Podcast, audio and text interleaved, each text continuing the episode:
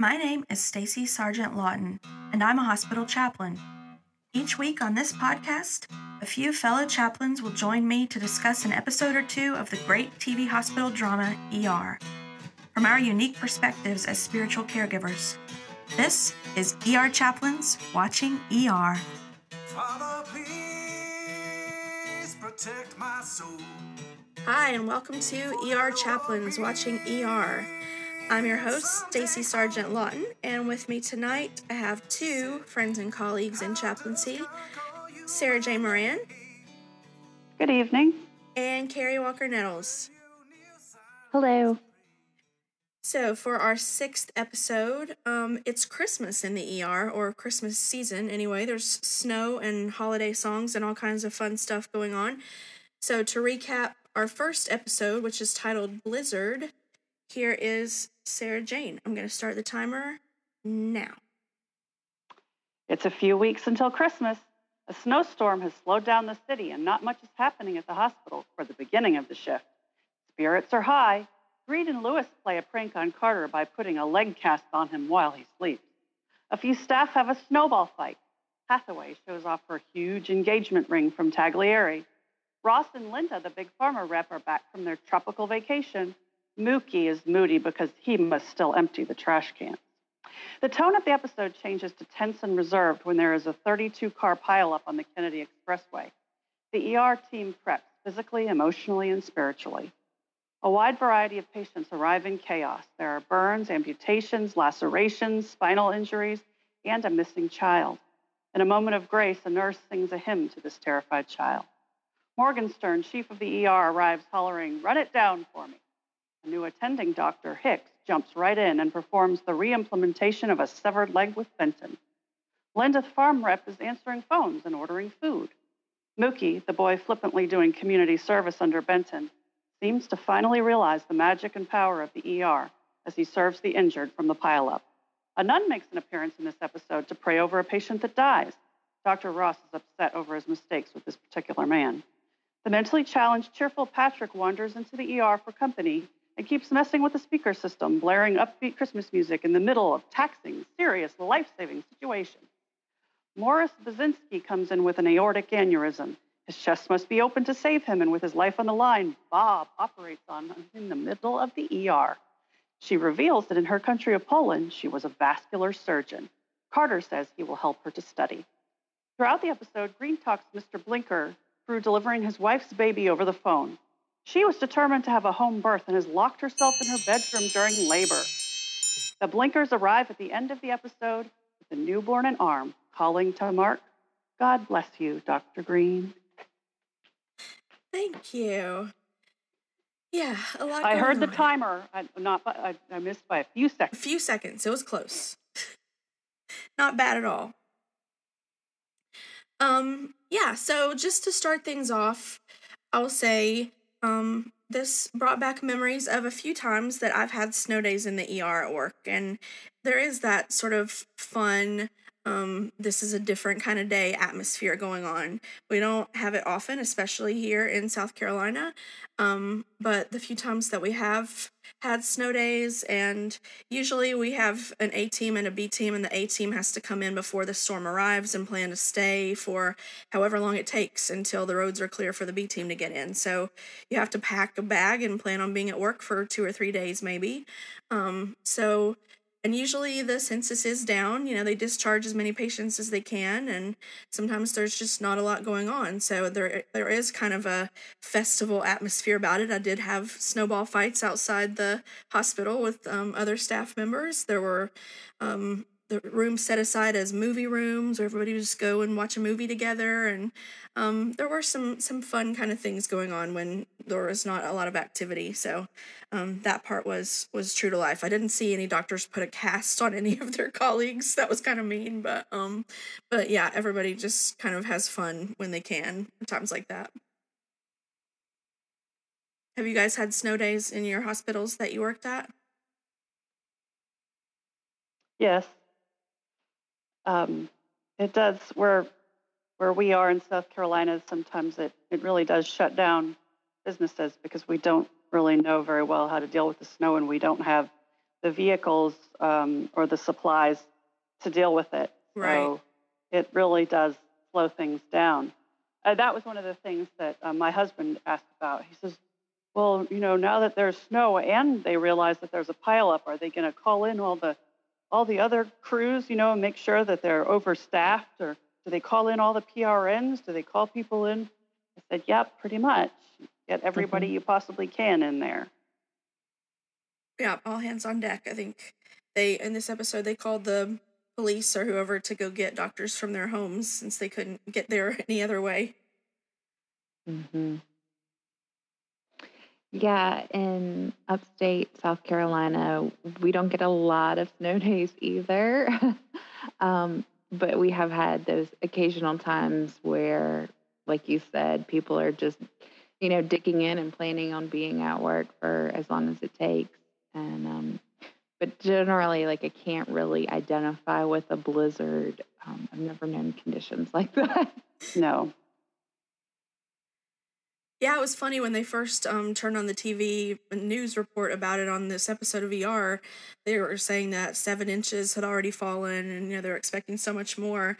And just in January of this year, here in Summerville, South Carolina, we got seven inches in like one day, and that was a once in a 20 years kind of snow like that never happens but um you know it kept snowing on this episode of er but um for us that that seven inches in one day was huge and it lasted for a while so and like the, like sarah jane said we just don't have the resources to deal with it here we have no salt for the roads or no snow plows or anything like that Mm-hmm.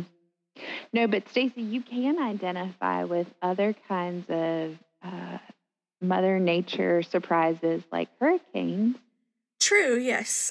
We've had a few hurricane warnings here. Thankfully, no actual landfalls um, in the 10 years that I've been here. But we've had some times when we were um, under mandatory evacuation when it looked like a hurricane was going to hit here um, and things like that. So, yeah, I've experienced that a few times. And then, I mean, huge flooding. We get that all the time downtown where sometimes I can't get to work because the area around the hospital in Charleston floods really badly on a routine basis. Yeah.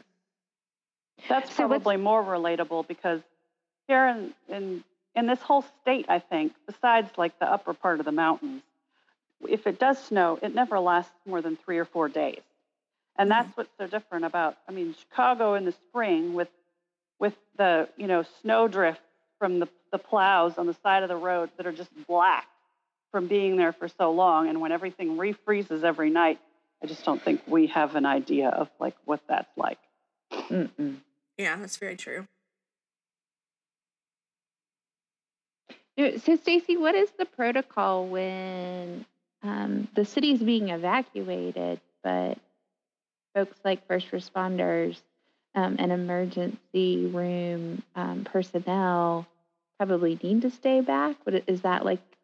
You get to opt in or out? How does that work? Um, it's still the same A team and B team protocol. So if I'm on the A team at that time of the year, like we change it usually every three or four months. Um, we rotate on and off. But if I happen to be on the A team at that time, then yeah, I have to come in um to the hospital and just plan to stay until we can leave until the storm is over and i have a, a special car pass that i can show to police if they've got downtown roads blocked off so that i can show it and get through so i can get into the hospital Mm-hmm. Okay. so yeah There have been Gotcha. times that you've tried to get there and you were not able, if I recall correctly, right because yeah the flooding was so bad. because So, of the flooding yeah you that you, has you happened give it your best shot, and Yeah, downtown Charleston floods in a good summer afternoon rainstorm. yeah. Floods at the drop of a hat. yeah if it's high tide and we get a little rain um it's it's not unusual at all for things to be totally flooded. In fact the day that i came to MUSC for my job interview downtown was flooded and i had a really hard time getting there. And then i drove through this huge puddle what i thought was a puddle turned out to be more like a little lake um and something in there popped my tire. So i showed up at the hospital like an hour and a half late with a flat tire and still got the job Oh my goodness. I've never heard that story. yeah it was a crazy day and Terry Wilson, who was my boss, um, came out to meet me at the garage where I parked, and I told him everything that had happened because he was on the phone, sort of talking me in because I also got lost. Um, and he was like, well, "Come on in the hospital, I'll get you something cold to drink." And I said, "I would love a shot of bourbon." Just like it just came out of my mouth, and um, he says that's the moment I got the job.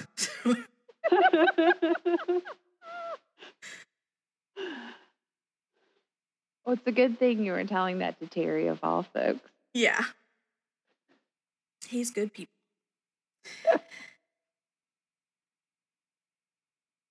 But anyway, um, so when they finally do get some action, some patients coming into the ER, um, they go from you know famine to feast. It's nothing at all, and then a 28 car pileup on the highway, and they get absolutely flooded with patients. Um, and everybody sort of has to pitch in and help um, triage everyone Mhm. and and save the patients that they can. They get several um, that they are not able to save, but um, but they do amazing work as always. Um, just sorting through everybody and um, doing surgeries and everything else that they do. This is the first episode I think I've noticed that they have, you know, patients basically in every corner and every aisle and, and every pathway, which I remember there being times, certainly in both hospitals that I've worked in, where that's happened for a variety of reasons. But that's when our presence is really needed because everyone is on edge and there's not a lot of personal space Mm-hmm. and everyone is waiting and it's noisy. Um, a lot of times it can be warm because there's just such a big body count. Yeah, Um, so it really does, you know, make emotions run high for both um, staff and patients. So that would that's a great opportunity for a chaplain. hmm Well, and hospitals prepare too uh, for these mass, mass casualty events. I can recall um, during my time at our local level one trauma center, there would be several days throughout the year where they would bring in all of these emergency vehicles and they would bring in like pretend car crashes and um, they would run all of these different scenarios and have everyone out there practicing and um, so it's a good thing they practice for just such a moment as, as something like this um, hmm what is it 28 cars you said yeah. Um, which we Mm. don't know exactly how many people that adds up to, but um, right when Doug miss triages one of the patients, Mr. Ramos, who Doug green tags as someone not that with with injuries not that serious, and then he ends up Yeah. dying, and Doug is really beating himself up about it. And Mark says to him, "You triage seventy patients today. You're human, you know." yeah in a short amount of time Yeah, yeah We have a new new doctor coming in, Dr. Hicks. She has a very strong personality off the bat, and Mhm. we noticed that um, she's an older African American woman, and immediately comes up against Benton. And I just like the feeling I get between the two of them. Not, I mean, just I really feel like she can challenge him, and um, that that she has some good life experience, and she's a little bit older and more experienced. hmm yeah. She seems like Oh. a good mentor for him. we also see Ross, Doug Ross, immediately assume that she's a nurse when she walks in. So he hands Oh, her yes. a stack of bedpans. So you can see once again, like his bias and his- his privileges, um, sort of blinding him to the possibility that this older African American woman might actually be like a kick ass surgeon. Yeah, He is quick to take them back and said, "You won't need those." Then. Yeah. foot in mouth. Yes.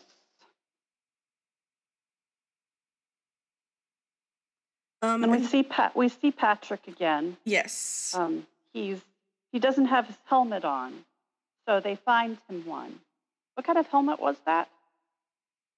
Some sort of a sports helmet, maybe um, ice hockey, or I, I don't know. Maybe so. Yeah. know.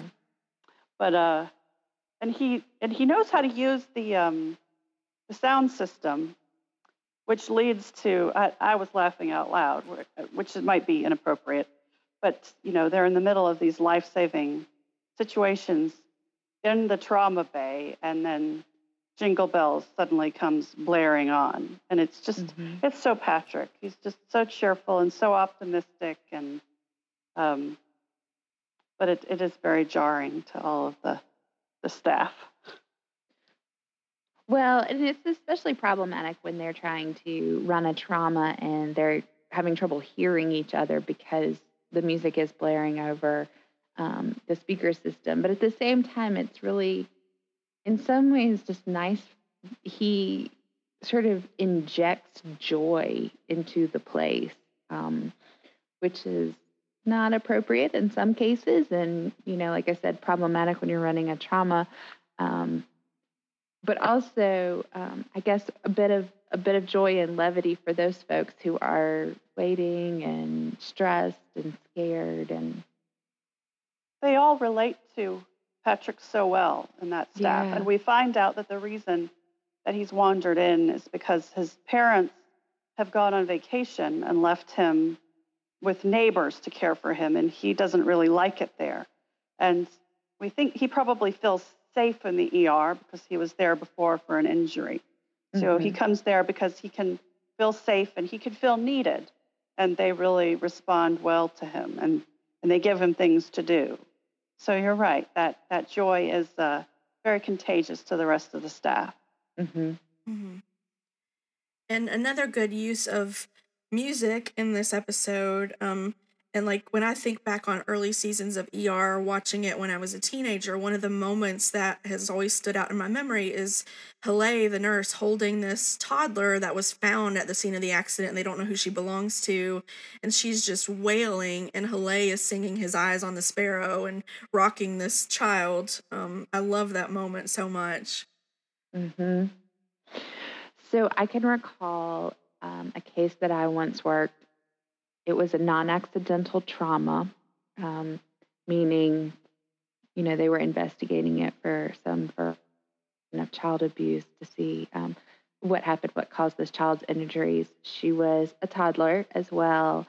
And um, this is one of those cases that has imprinted me significantly, Mm. um, uh, particularly because at the time she was very close in age to my own daughter. Um, but I say all of this to say I had the opportunity to witness the way the nurses and the respiratory techs and even the environmental service um, ladies who worked, um, they ultimately, after she was no longer in the PICU, she was on um, this other unit for an extended period of time. And it was kind of a smaller unit, so there was more of a um,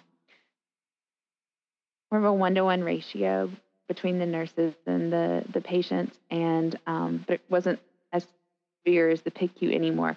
But I got to see the way those nurses um, loved on her in lieu of any caregiver um, being with her during that time, during that season of her life, and no matter which nurse, no matter which unit secretary, no matter which uh, environmental service worker was on staff for a particular shift, um, they all like hugged her and rocked her and patted her back and um, probably broke some rules, but it was like the kind of like love and uh, nurturing that a child needs no matter the circumstances, but then particularly in those set of circumstances, right? Um, so, ladies, I called to mind these these amazing women that I saw uh, do what I believe was literally love this child back to life. That's appropriate because in this particular point in time, we're in the middle of Nurses Week. Mhm. And in Yes. in my residency, I remember in um, in the same area how protective those nurses were of these children, of these these ones that were so vulnerable, and and really, you know, being the the hands and feet of grace Mm. and love and compassion to them, even when they might not have experienced that in their life the way they needed to. Right. So yes, Yeah. Shout out to all the great nurses out there. Thank you so much for everything you do, especially for the most vulnerable among us.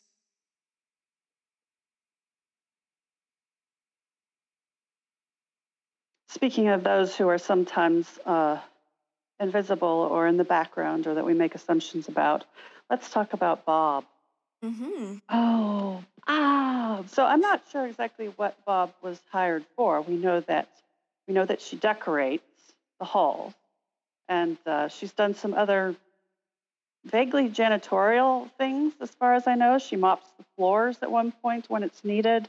She brings supplies, um, but we find out through the what happens in this episode that um, when she lived in Poland, she was um, a surgeon and that now that she's in the United States, and we don't know yet what has brought her here or why she made that choice to to come to the U.S. That um, she's really worried about passing the the board exam because of the language barrier. mm-hmm. Yeah, that's such a great surprising moment when um she just jumps in there and cracks this guy's chest um because every you know all the other doctors are so busy and no one can get there in time and she realizes if she doesn't do this that this guy could die um and she ends up saving his life much to everyone's shock. And then, you know, she risks her own um, ability or her own potential at her profession because she's now practice medicine without a license. So she has a great amount of fear over um, whether or not that will impede her ability to become a licensed physician here in this country, regardless of her um, passing the board or not. Um, but I I love the fact that her her reflex was um, saving this man's life is more important than following the the rule about practicing without a license. That It's speaks way rule, more though. to her character yeah. Absolutely. than following the rules because that that is should be at the the heart of medicine. It uh, is not always, but it should Right. be. And the way that she acted, it, I believe, really does show her character. The F in me of my ENFP Myers Briggs type indicator, the F in me honors the F in her. we cannot be bound by the rules. We're feeling about these things. Love it. Hospital chaplains, a lot of the times when they are in in their training phase, uh, we take personality tests to help us understand ourselves and the way that we relate to others. And so, this group of us that has been working on this podcast together has uh, taken some time to talk about and compare our different personalities and the different tests we've taken. And it's been the topic of much conversation. So, I'm sure we'll be coming back to that at some point and trying to discuss the types that uh, the, these characters on the show are, perhaps. We think that would be a fun thing to do. Yeah. Yeah, that would definitely be interesting. Um, I was really kind of annoyed at Carter when he finds Bob outside after she's crying and trying to hide from everybody after she's done this, you know, surgery that she's not licensed to do. And and Carter kind of laughs off the idea of and is very dismissive of her. You know, she says, Now I'll never be a surgeon. And he's just kind of like, Well, why would you think you would be? You know? Um, and it just it blows his mind that she did something else in Poland, you know, besides be a desk clerk or whatever it is that she does here. Um, he just can't think outside of what he knows her as. And um Mhm. but so often we judge people who don't speak English as their first language on their their level of English. You know, we as, like assume their intelligence based on that. Um, and just when I traveled to other countries where I didn't speak the language so well, I, I sort of came up against that too. That people assume you're not very smart because you don't know all the words in their language. But you got to imagine, you know, what people are like in their in their native tongue and she was this brilliant vascular surgeon in Poland, and she's just so Mm. limited here by her level of English, but she still knows all the medical stuff. She just doesn't know all the words for it. And Mhm. English is a crazy, crazy language. Oh yeah, it's, It's such a mixture of, of every other language and all the roots. And it, it really doesn't make sense like so many other languages do. And a lot of people who've tried to learn another language know that they're a lot more mathematical. There's a lot less exceptions than there are in English. So that's a really terrible assumption to think because if I, I'm sure if I hadn't learned English, you know, as a very young child, trying to learn it now when nothing makes sense and there are more exceptions than rules would be extremely frustrating. So no wonder most of the time she just stays quiet and nobody thinks to ask her about her background. That's kind of sad. Yeah. Mm. And it happens often, I think. Yeah.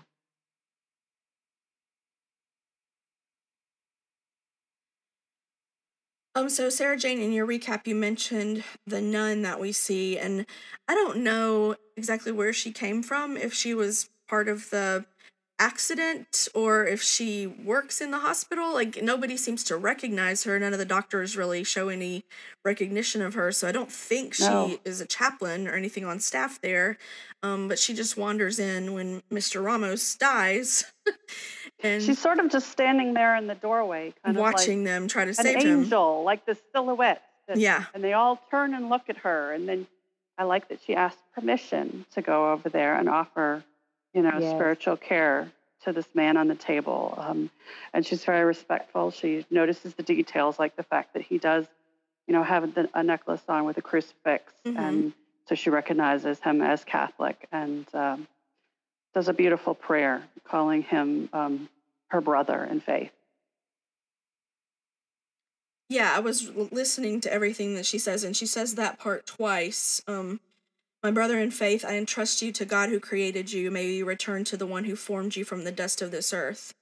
So she does that twice. Then she goes into Psalm 130 and then does the Lord's Prayer. And I was just like, well, she's just throwing everything at the wall right now, but it's all good stuff. Mm-hmm. And all the doctors are just kind of standing and, you know, listening to her very respectfully, watching her do, you know, her service to this patient after they've done theirs. I've, I've found um, Catholic prayers to be very rhythmic, Mm-hmm. um, Mhm. and having worked in a Catholic hospital, so that repetition and those those use of certain phrases um, and and certain you know beloved uh, uh, you know prayers and and scripture does make it more rhythmic than we would hear in some other traditions.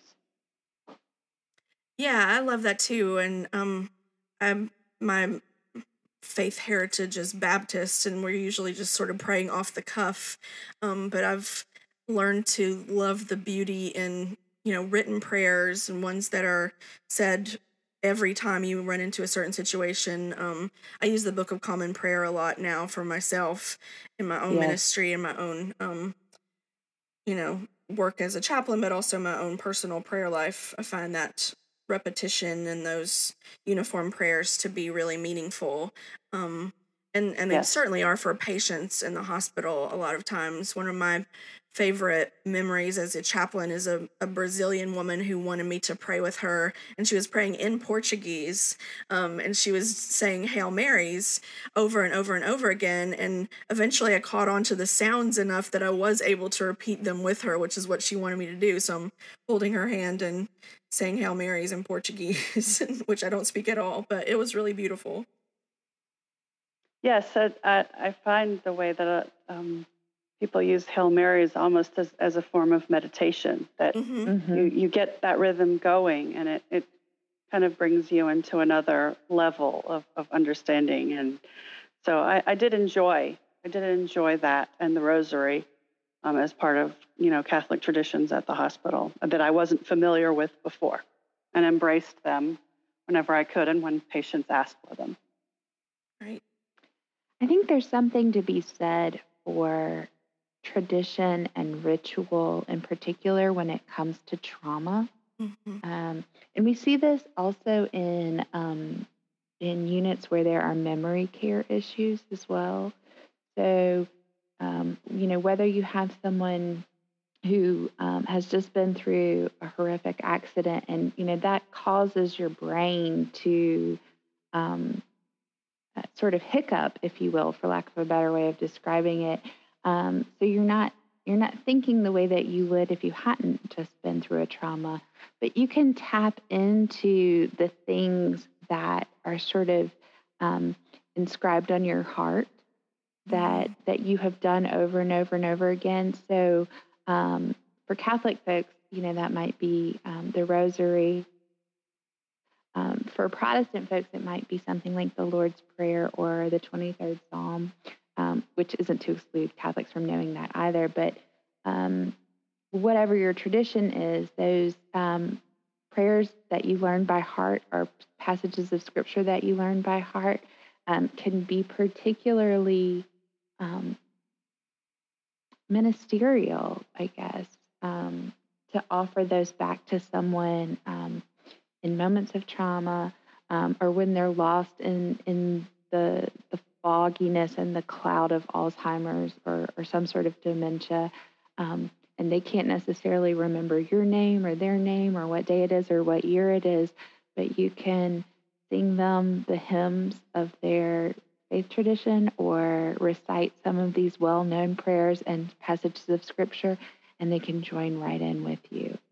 It really does help to bring them back to who they are in, in Yeah. such a sacred way. I remember there was a man in the geriatric um, psychiatric unit that I had been following for several weeks, and he didn't. He sometimes he would remember me, and sometimes he wouldn't. He would always talk about um, days around World War II, and he kept asking me to dance. It was obvious that this was something important to him um, in his early life. And, and he asked me, Do you know the foxtrot? And I said, I don't, but um, I've done some dance before, and I think I might be able to learn if you would want to teach me. So I was prepared to let him teach me that day. And he said, Oh, no, we need to prepare for this. You come back tomorrow. Yeah. I was very concerned about this idea because I didn't know if he would remember the next day. Right. So I went around and I told the nurses, I made a note on the chart, and then I just said, okay, whatever will be, will be. The next day, when I came back on the unit, he was dressed up in a suit with a hat, and he greeted me at the door. And he gave me his hand, and he said, Can I dance with you? And the nurses had cleared a spot for us, and we did the foxtrot together.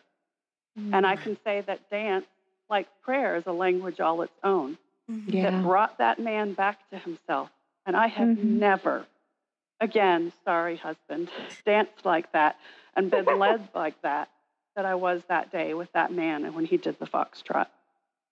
Oh, I love that. Here, that's a beautiful image. hmm And that obviously meant so much to him. Mm. It was a big moment. It for was a fun day. Everyone was all gathered around, and uh, it, it meant a lot to them to watch too. Mhm. They had the, you know, other other patients in their wheelchairs clapping for us. Even the ones that couldn't get around on their own were watching us dance. Wow. Another infusion of joy. Yes. hmm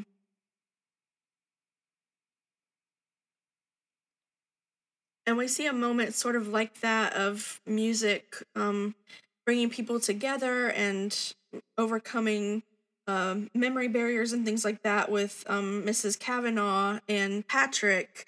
She joins him in singing a Christmas carol.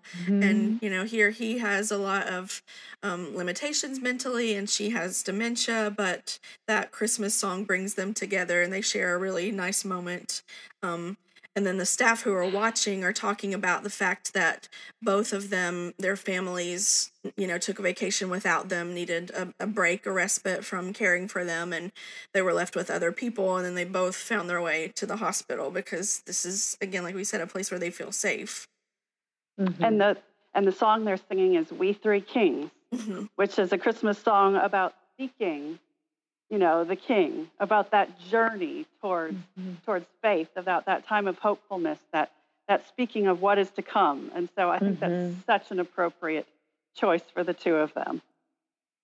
yeah definitely Yes. So, if you want to have a baby at home, it might be a good idea to make the plan, the birth plan beforehand. I think that locking yourself in your bedroom in labor is pretty cruel to your your uh, significant other.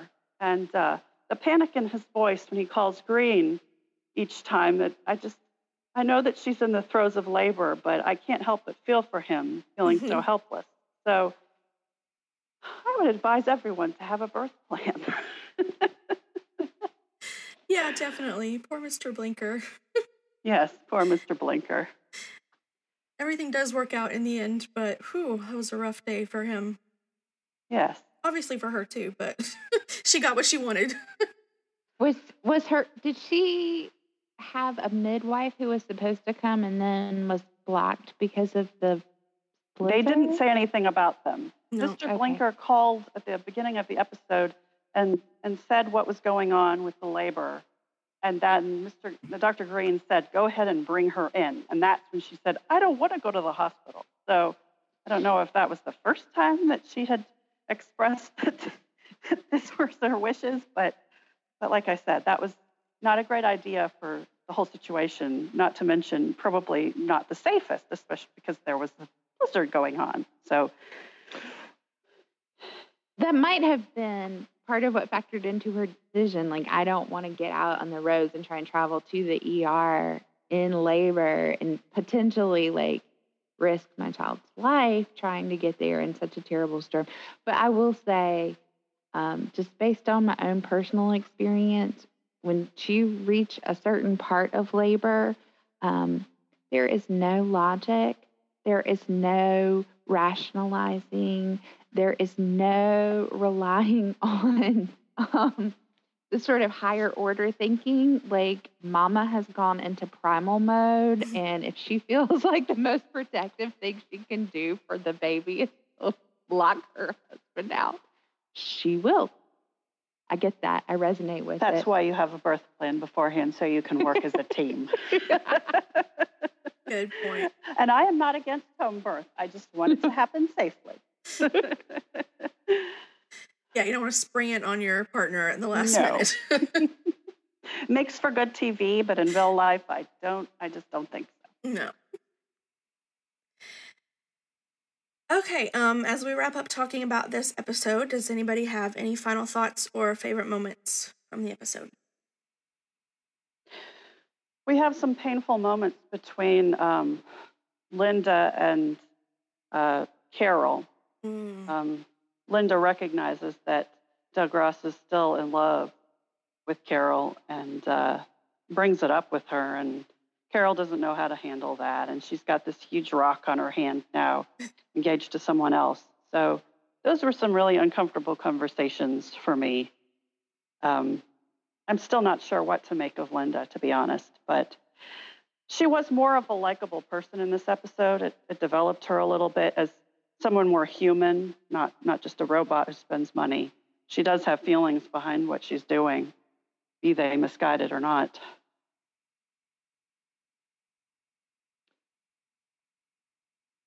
I don't know. I didn't really see that conversation between um, those two women as as what's her name, Linda, mhm. Mhm. being threatened. Um, no, I no. yeah, kind of seemed more like I'm noticing this. I'm stating it as fact, um, or at least observable fact to her. Yes. Um, but I also really enjoyed the way that she sort of jumped in and pitched in um, in a way that she could during the crisis, which was really honestly just kind of answering phone calls and trying to direct traffic in that regard. Um, and then seeing that there was a need uh, for food and um, they didn't have the ability to meet that need. So she just decided to order a whole bunch of pizzas and she paid for it out of her own pocket. So um, she won a little bit of my appreciation affection by doing that. Yeah, definitely more likable in this episode. I like that she did that, and um, I did like that it was everybody using their gifts the way they could um, in this crisis situation. I love that you know, Linda helping out in that way, and then Mookie um, going from room to room bringing supplies, and then Benton ends up having him hold a tourniquet on this man's leg, um, and really Mhm. he got to make himself useful, and that like I know what that feels like. You know, it's a great feeling um, to be able Mhm. to be in the midst of all that and feel that you've done something that needed to be done. Um, Mhm. So I'm glad that he got to Yeah. experience that. Okay, we will take a short break and we'll be back in just a few seconds to discuss the next episode of ER. Peace and someone hold me while I'm fighting off the grave. No one ever needs a chap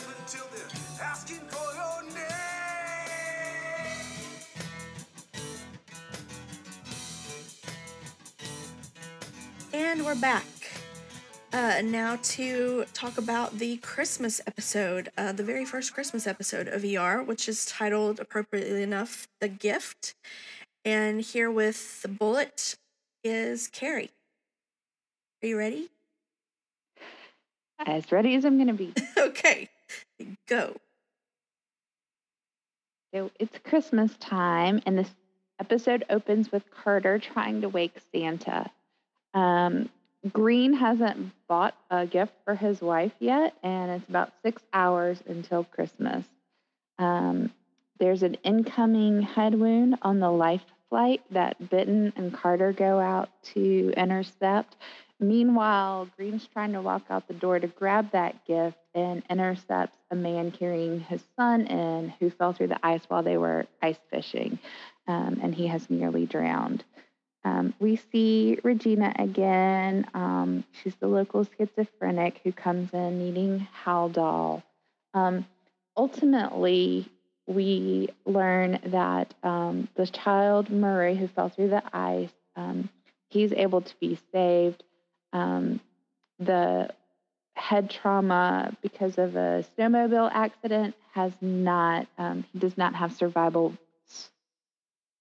survivable injuries, so he's brain dead. Um, and then um, there's this whole issue of organ donation that we can talk about. Um, we see Patrick again. He's got um, a head laceration. Um, Doug cares for a woman who laments something that happened long ago in her life, and kind of that emotional memory comes back every year at Christmas, and this prompts him to go and crash Carol's engagement party, which is a really bad idea.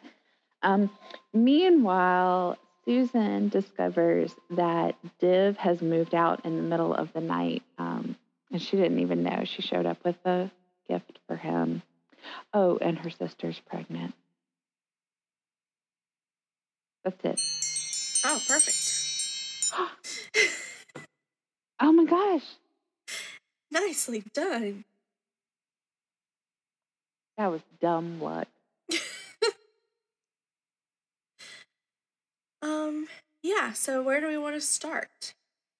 Let's start with organ donation because Benton makes the assumption that because um, this man has signed the back of his license in a certain way to indicate that he's willing to be an organ donor, um, Benton takes that as good enough to go um, and proceed with making arrangements and assume that we can harvest his organs. Um, while his mentor is telling him, uh, no, no, you're going to want to talk to the next of kin. You're going to want to talk to the family because, um, oh, the dog just walked in. I'm sorry, it distracted me. because, um, you know, despite what um, someone's final wishes are, the next of kin, the parent, the spouse, or whomever, um, might have conflicting wishes and and feel some kind of way about whether or not organs are donated or whatnot. So um, that's a large theme, uh, both in this episode and in the work that we do. Mm-hmm. This man's name is Teddy Powell, and I don't remember his wife's name. They're both very young, Mhm. and what makes it more strange is that they've been separated for four or five months and haven't seen each other. And she's she was really hoping that that this Christmas time would be a time to reconcile. And instead, she gets this call that there will be no more Christmases. And basically, she needs people to listen to her as she Yeah. talks through this new reality in her life. And it's it takes several different staff members for her to be able to process. And she's sitting all over the hospital in different places. Uh, I believe smoking again. That was a theme we had a couple of episodes ago, Mhm. which seems seems so strange. and uh, she uh, finally comes to the conclusion that she is ready to to let him go and uh, to sign the consent. But it, it becomes a waiting game because there is uh, a certain amount of time that the uh, organs can be harvested before uh, they're not viable anymore. And the problem is that Benton has already uh, given the alarm for all of the surgeons at all the other Mhm. places that are expecting the organs to be ready for them. So his name and his honor is on the line. Yeah. Yeah, and he makes well, he makes several mistakes. I mean, one of them is calling everybody before he has come in contact with the next of kin and gotten their permission, but he also um really puts a lot of pressure on this wife as soon as he meets her to just hurry up and sign the papers and doesn't take the time to listen to her story at all. Um which is definitely one place where a chaplain could have been very useful. That quote unquote just listening um, could have made a lot of difference Yeah. in this situation to find out, you know, what is her motivation here and to hear the story of their relationship. Not only have they been separated for five months, but apparently just the day before this, she got a phone call from him asking her to spend Christmas together, and she said no because she wanted to, as she said, make him suffer for a while and then was hoping to reconcile later, but she was very hurt by him. I guess he's the one who initiated the separation. She wanted to hurt him back and then was, you know, planning on, of course, having more time and more opportunities to work things out. And now the fact that this has happened and she isn't going to get to work things out in that way um, is is horribly shocking to her, and she's dealing with all kinds of guilt and anger and all these other emotions that Peter was not giving her the chance to talk through and work through at all. Um, and so she's pushing back against him, saying that she needs to sign the papers for that reason. Mm-hmm. part of part of Peter's problem is that once he makes the decision that the, that the organs are going to go they're going to go forward with it, he stops seeing Teddy Powell as a person, as an individual. hmm Um, he With a refers to him story. Yes. He so that affects how he treats the wife. And he also refers to this man on the table as a gork, which personally I have never heard this word. We were talking to some other chaplains, and unfortunately, there were a few of them who had heard of it. It stands for God only really knows, which is a terrible way to refer to brain death um, as, as something sort of in between life and death, even though you know, in medical terms, we can understand that there's, you know, nothing, nothing viable. You, you can't recover. This is not. Um, and so the moment that that Benton starts looking at him not as an individual, but as a body that is going to be harvested, that is where he runs into problems. When and then he comes back at the end, and he does recognize him as an individual, and he honors him, and he Mhm. asks to sew him up himself hmm and show him the dignity that he deserved from the beginning. Because he finally learned something. Yeah. Yeah. And the other, So- oh, sorry. Um, I was Go just gonna say that the other thing is that she, um, the wife, does say so many of the same things that we hear um, in hospitals a lot of times when someone is on life support that she says you know but but his hands are still warm you know and it it still looks like he's breathing and there was a man in my church who was in a coma for six months and woke up and um and peter has no Mhm. patience for any of those things but because he you know knows and sees brain death all the time but she doesn't you know this is her husband and so of course she's wanting to believe that he's going to come out of this and someone on life support does give so many of those signs that we take as being signs of life it's really Yeah. hard for them to understand that Chaplains are often part of consults in these kind of situations where you get a team together to talk to the family, hopefully in a group, um, the closest family and, and the decision makers, in order to explain everything in a sensitive and you know particular way to help them make the best decision, the best informed decision about what's going on. And so that's something that you know in both hospitals that I was a part of, we called them different things, but it's kind of like an ethics consultation and a team meeting for everyone to get together and be able to share information and and talk through it. Well, and there are whole books and courses um, on biomedical ethics um, that help us um, measure these these instances and think about um, what our values are and what our faith tradition tells us.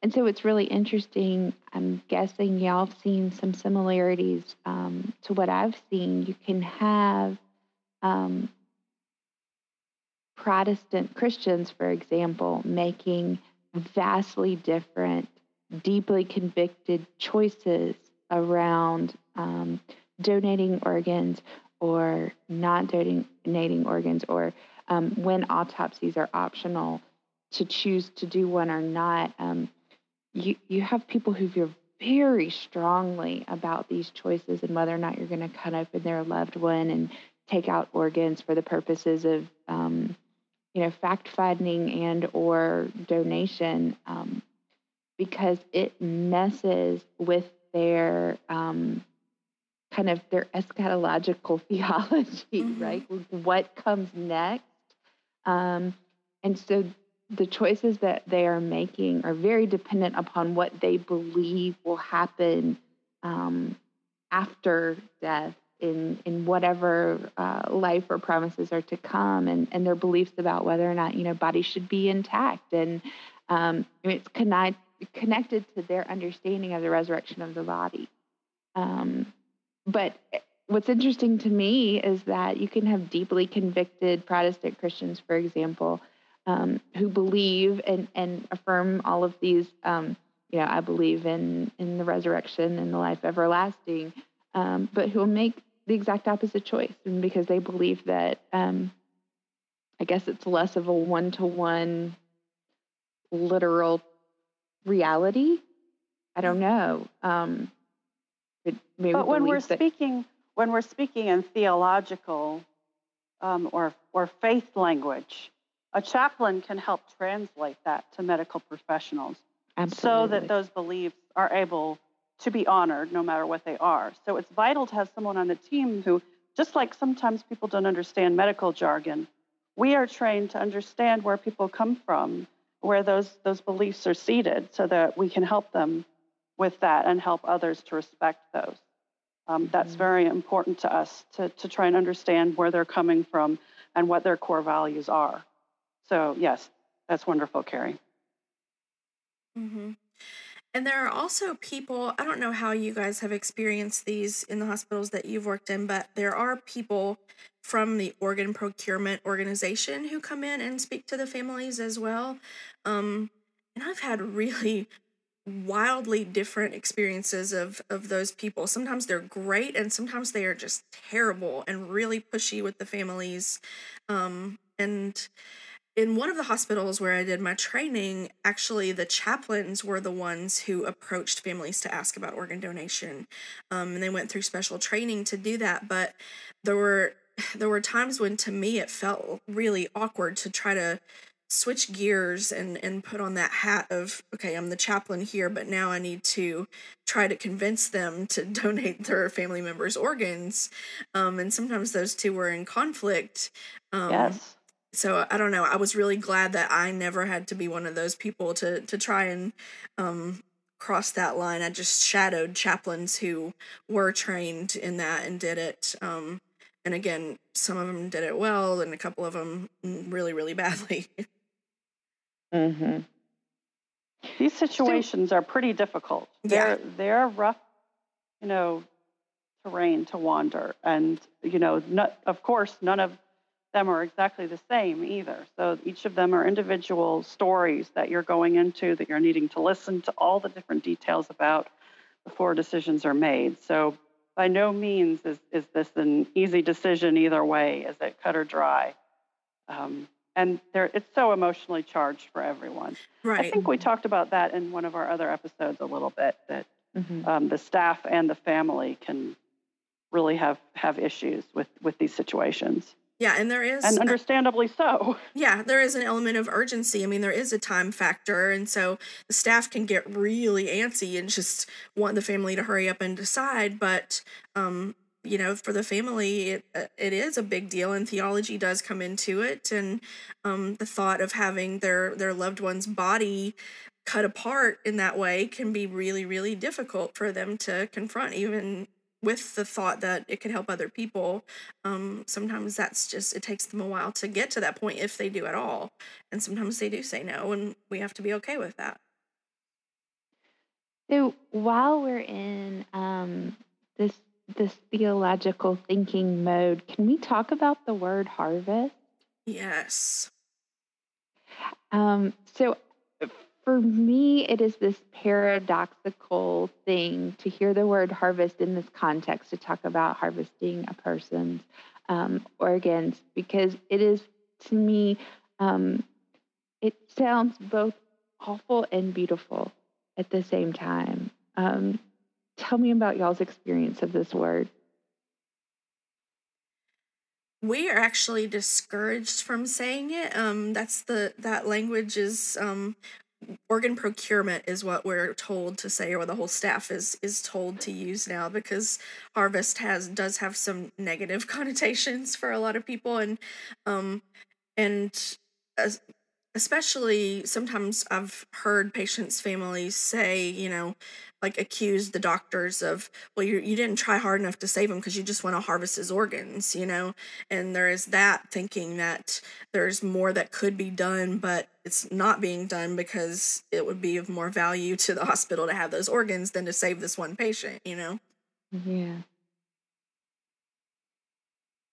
Well, theologically, the idea of harvest is is both death and life. I think so. I Mhm. can see it metaphorically as something beautiful. Yes.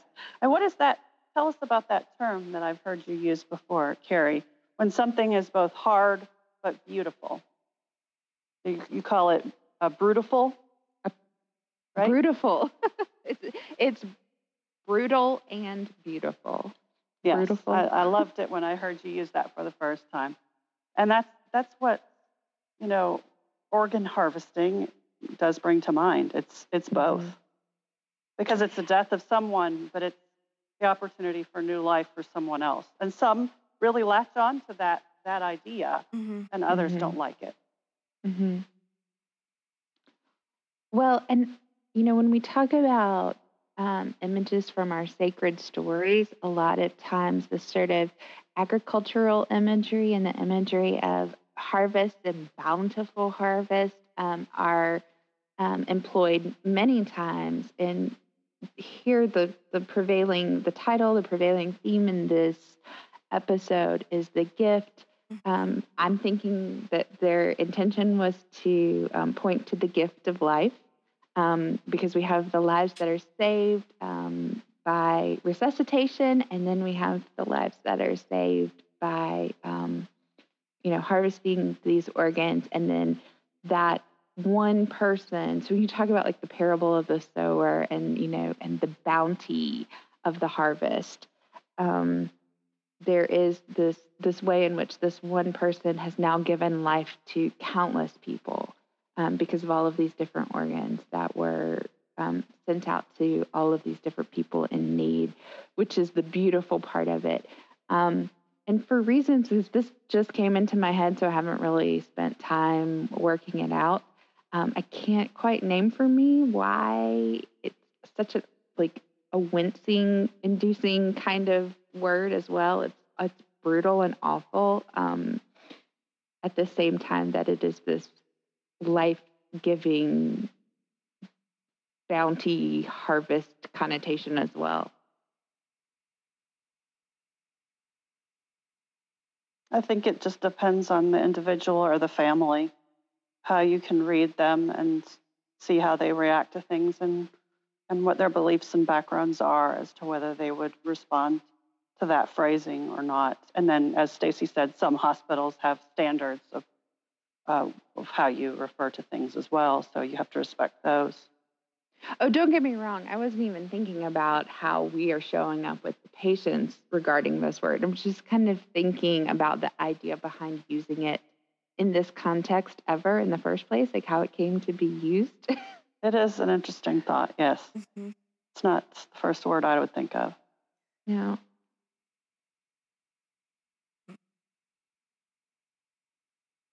Okay, what else do we have in this episode? All right, Stacy. I have to say, sad, introspective Doug Ross is really beautiful. And he looks all sad and he's wandering those wet, shiny streets of Chicago. I'm See? like, oh man, I'd like to give him a hug. right? Yeah. You just want to comfort him. Even though he drives me crazy most of the time. and he should not go to engagement parties that he's not invited to. no, even though he was horrible and possessive of Carol at that party and just Oh, really inappropriate. Make really self-centered choices. And I'm disappointed in Greene because he suggested to Ross that he basically needed to make another move on her after she said no multiple times. so I don't know what he's thinking with that. Because everybody sees Greene as, you know, an authority on on things and sees right. yeah, fairly happily married and, you know, sort of the head of this group. So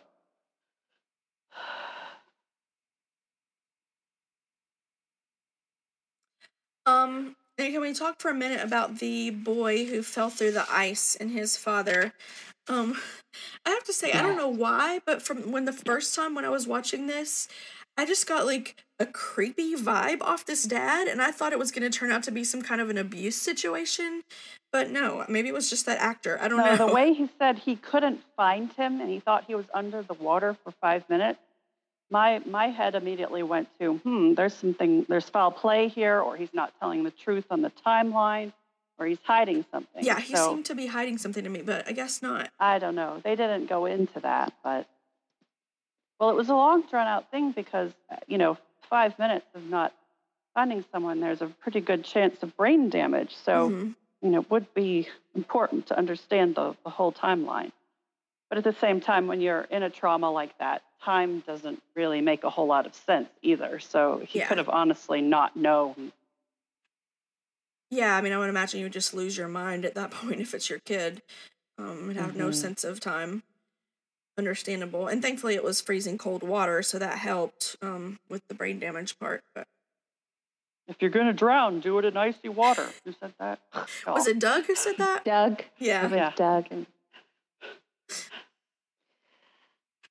you have the the dad praying over the little boy, "Dear God, please don't take my son."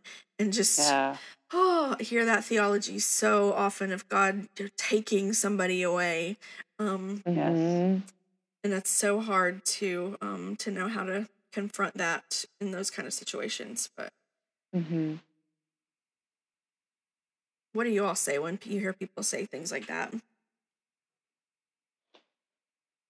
Well, when it's in a crisis moment like that, I usually keep my mouth shut. Yeah, me too. um, Which is really hard for me. That's working against my reflexes. hmm Um, but, uh, you know, when it's not a crisis moment like that, I like to ask questions to get a better sense of um, who God is for this person. Um, because is is God the God who takes children on Christmas Eve? Right. Um, that doesn't sound like a super hopeful God. Mm-mm. Um, and and the other thing I've noticed, and have we talked about this, or maybe it's just a conversation I've had with other colleagues at other times, but there's this. It seems to me that folks will sort of downshift in terms of their stages of faith um, in crisis moments. Have you noticed that? Mm-hmm. Yes, absolutely. Let's talk about that. Well, uh, one of the most common things that I remember coming up on is uh, that people would be horrified because they would hear themselves saying something that they felt showed a doubting or a questioning of God. And perhaps they'd been in a tradition where they felt that that was not encouraged. And I would Yeah. always, you know, bring to light that, you know, if, if God is as big as we say, you know, he is, then he can handle that. He can handle any emotion that we have because uh, he made all those emotions. And so when, when people are railing against God and then stop and apologize to me, I will always say, no, you go right ahead. God can handle it. Mm-hmm. That's one of the most common ones I came up against. And I can handle it too. I mean, I think that's an important part of demonstrating who we are and how we can serve others is by sitting there and being a non judgmental, non anxious presence while someone is screaming and yelling at God. And maybe they're looking up in the air, or maybe they're looking at us and seeing us as a representative of God. Um, and either way, it doesn't matter. I'm not threatened by your anger at God. I'm not scared by your anger at God. Mm-hmm. I can just sit here with you and join you in this moment um, and, and, and let it be. Um, and, And, then there defend you from family members who want to shut that down because Oh, they're Lord, not yes. willing to face it at that point. Um, if, if I do have family members who do not allow others to explore those feelings, I will take them out of the room or somehow change the, you know, what's going on in order to, because if you don't, if you don't grieve or let and don't let emotions out, then they'll find another way some other time. So let's just go ahead and, and do it. That's why I don't Oh. believe in medicating grief or delaying grief. Just let it happen. It's not fun, you're right. but it cannot be delayed. Well, because it comes out sideways, like you said, Yep. Sarah Jane. If we don't deal with it and we repress it and stuff it and stuff it, it'll come out sideways, and it's rarely pretty. Mm-hmm. Well, it used to be common back in the, the mid 1900s to um, have someone who was had was facing a trauma or had someone who was dying to medicate them, and uh, I, I came across that a lot as a problem. You know, can't you give them someone? Can't you give them a sedative to someone who was seen as having inappropriately loud or you know Mhm. crying grief that threatened another member of the family? But in order in order for you to get any kind of medication, you have to be admitted to the hospital, which would Mm-hmm. you know take you away from your loved one and slow down the whole process of grief. And So charge I you would- an arm and a leg. Right. I would always advise against that and try and and talk them through, um, you know, that these things were completely natural, even though they were no fun to feel. This reminds me also of um, cultural competency issues in hospital settings where you have people of um, different ethnic backgrounds, racial backgrounds, religious backgrounds, and folks from those different groups tend to view the grieving, um, the way that grieving folks show up from other cultures and ethnicities and religions as um, wrong Mm-hmm. or inappropriate. I can still remember um, the little tiny white waspy um, young resident who called me in once because she said, oh, I really need you to come in. You know, we've got this family member. Um, such and such has happened to her loved one, and she's so inappropriate right now. And I get there what has happened is um, the adult child of this um, older African American woman has died, and she is on the floor and she is wailing and keening. And my first thought was, this is perfectly appropriate.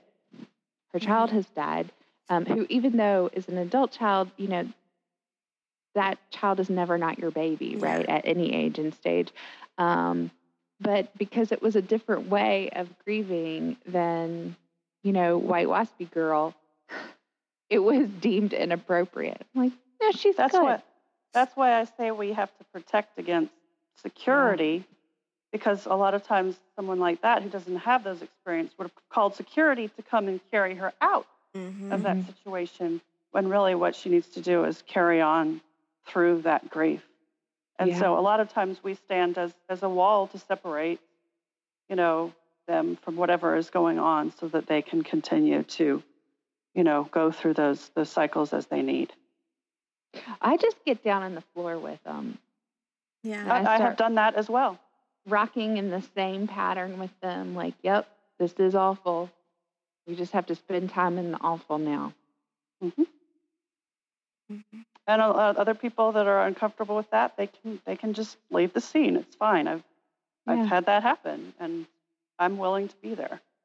Yeah, That's part of the sacred too. it is. Mm. Yeah, I had a um a man whose wife was dying and um there were lots of family in the room with him and when I came in and introduced myself as a chaplain, he just looked at me very angrily and he said, I've loved God all my life, but right now I want to tell him what a selfish son of a bitch he is.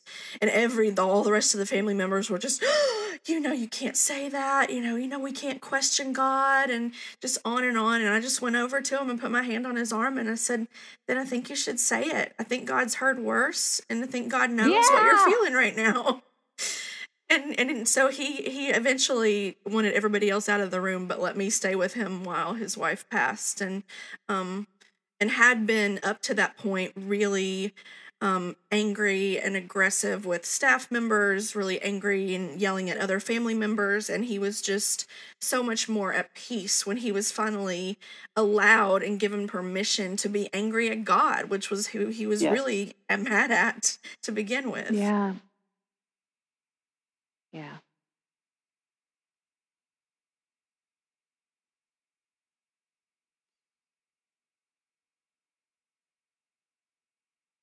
What were we talking about? How did we get on that? Um, we got from Murray, the little boy who fell through the ice, and his father praying, "God, don't take my little boy," and the idea of God That's taking right. people.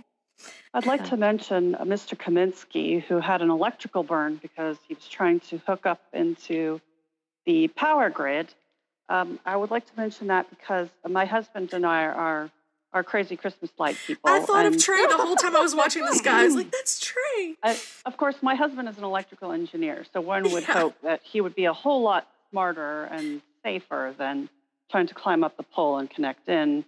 Um, we've never had any close calls like that, but uh, we do. We um, have we have several different power boxes, and Trey has rigged up his his own system, and then we um, have about six different songs that we have the lights dance to and flash to.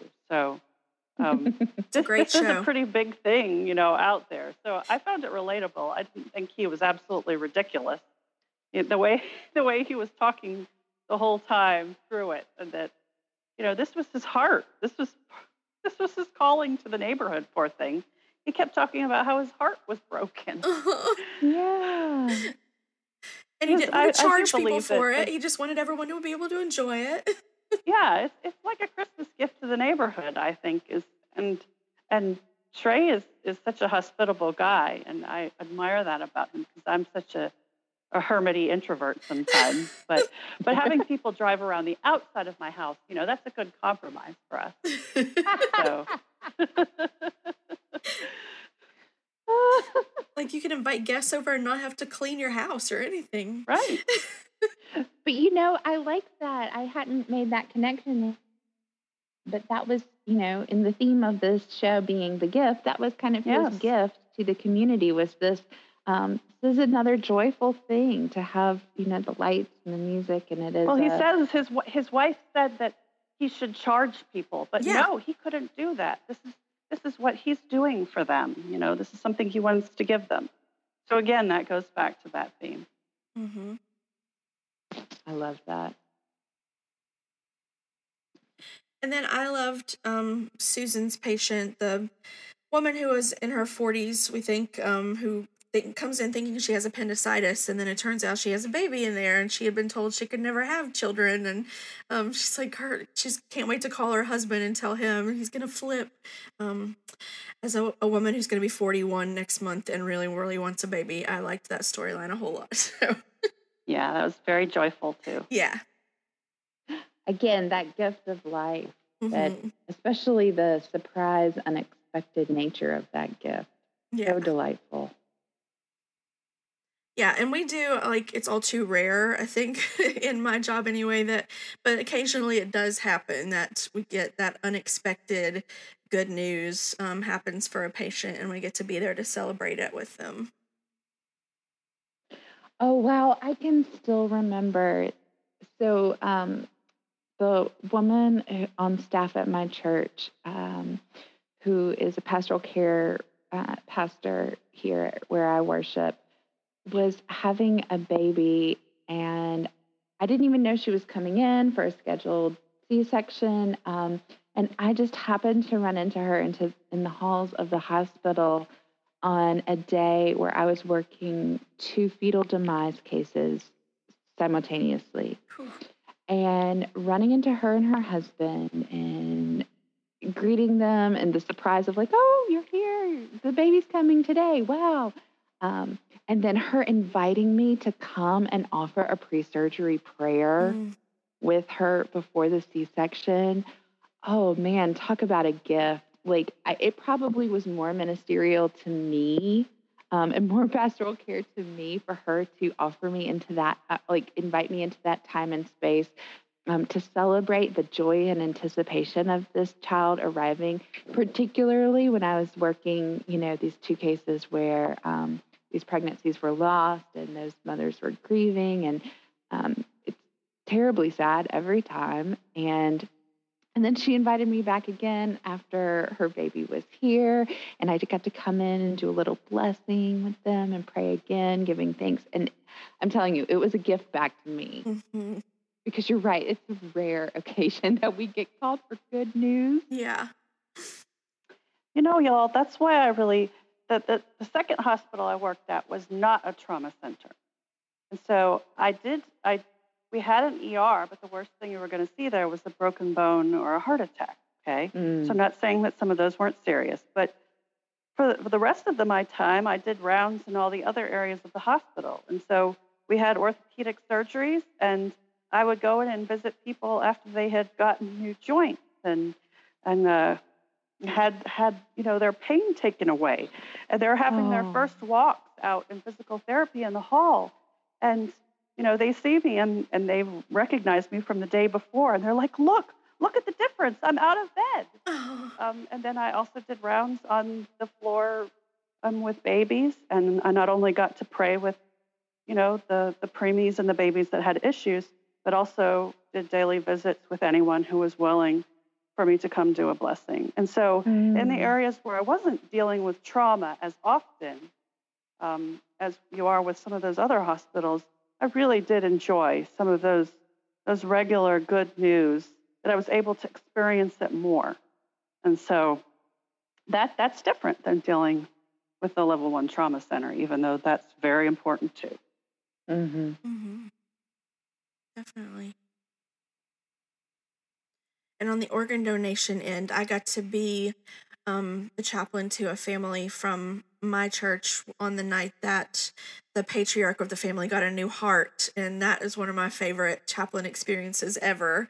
Um, and it was actually right around Christmas time because I was with them all night while he was in surgery, went home to go sleep. It was when I was working overnight shifts um, and was planning to come back to see him that night, but had been told, you know, he'll still be on the ventilator, but that's normal. He'll be in ICU and everything. And so went to visit him as soon as I got there that evening for the start of my shift.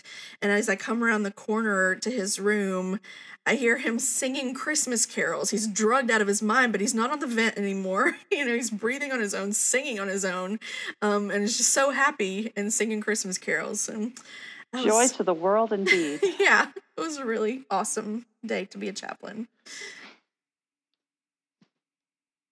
Oh, and I loved praying with them. And they were also sensitive to the fact that as they were celebrating, another family was grieving. That that's the reason they got this this heart, you know. And they had me pray for that family as well. So. Oh, chaplaincy. um, so we are about at the end of our time. Um, does anybody have any final thoughts before we wrap up? Well, real quick, can y'all help me? Did I miss a beat in the whole Susan Div um, storyline over the last couple of episodes? So, two episodes ago, we leave him wandering in the middle of the rain, in the middle of the interstate. It Mhm. looks like there's a really big highway. I can- would consider that to be a suicide attempt myself. Yes, yes, that's what I think they wanted us to to believe. Like he's he's trying to commit suicide by car, and um, and then last episode, you know, there's like little bitty references to no one can reach him, but Susan doesn't seem so. It's Thanksgiving when she's trying to call him when he's walking in traffic, and she can't reach him. And then the next episode, people are saying, no, he's not on call. He's not in the hospital. Nobody can. I think reach it was him. Malik who said he quit. Malik had And- heard before she had. In this Yeah, episode, so- yeah. She's just now kind of learning that, like, okay. And then this episode, um, she doesn't hear anything from him. So she's like assuming that they have broken up, but then she still shows up at his apartment with a big, huge package wrapped and ready to give him and discovers an empty apartment. Yeah, in my notes Yep. for the the first episode tonight on the Blizzard episode, I was like, why is Susan not more worried about Div? Like she's trying to call him, everybody at the hospital's trying to call him, they get no answer, and she just kind of goes about her business and like they were in a relationship for months, you know, had keys to each other's apartments and slept over on a regular basis, but she Pretty didn't seem all that concerned and she knew that he was suffering from depression, you know. Why is she not more worried about him?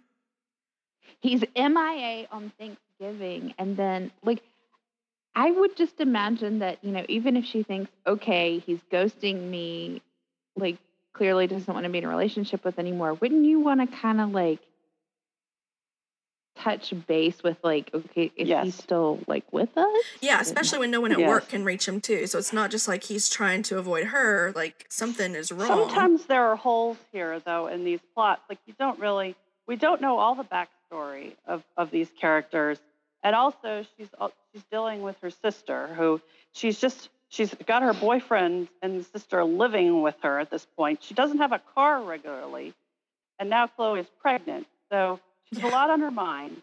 Mm-hmm. But I agree, it it doesn't make a whole lot of sense. I think we're just supposed to assume that she's just so super busy. I don't know. I would certainly not let it go like she had. no. Yeah, that's yeah. But we haven't quite seen the last of Div, I'll say that. But Good. Ooh, foreshadowing. yeah. Well, that means he's still alive, so I'm happy about that because I was pretty rough on him, and and he obviously needs some big help. So Yeah. Yeah, he's still out there. well, Merry Christmas in May, everyone. I think we've got these two episodes pretty wrapped up and uh, Mm-hmm. Mhm. feeling in a holiday mood. Yeah, next week we'll be ringing in the new year, 1995, um, on ER. so got that to look forward to, listeners. Um, thank you all so much for listening. And again, I will ask um, if you could please take a moment to write a review on your favorite podcast app. That will really help us. Um, we've got some stars. We just don't have any written reviews, so even a couple sentences would be great. And we'll give you a shout out on the show, even um, if you can do that. We would love to hear from you on any of our social media accounts and chat with you about ER or about chaplaincy um, anytime. Sarah Jane and Carrie, thank you so much for the conversation. Great as always. And we will be back with you for more ER Chaplains Watching ER very soon. ER Chaplains Watching ER is produced at Top 5 Studios by my talented husband, Will Lawton. Music for the show is provided by our band, Rogue 2. You can hear some more of our great original songs at Rogue2, that's T-W-O dot rocks. If you like this podcast, please subscribe and leave us a review on your favorite podcast app so other listeners can find us. Let us know your thoughts about the show on Twitter at chaplains underscore ER or comment on our Facebook page at Chaplains Watching ER. You can learn more about the hosts and find show notes for each episode on our website, chaplainswatching.net. Follow me on Twitter and Facebook at Stacy N. Sergent. That's S E R G E N T. I blog about hospital chaplaincy, step parenting, and other stuff at stacynsergent.com, where you can also find links to get my book, Being Called Chaplain How I Lost My Name and Eventually Found My Faith. Join us right here next week for more insightful conversations about ER.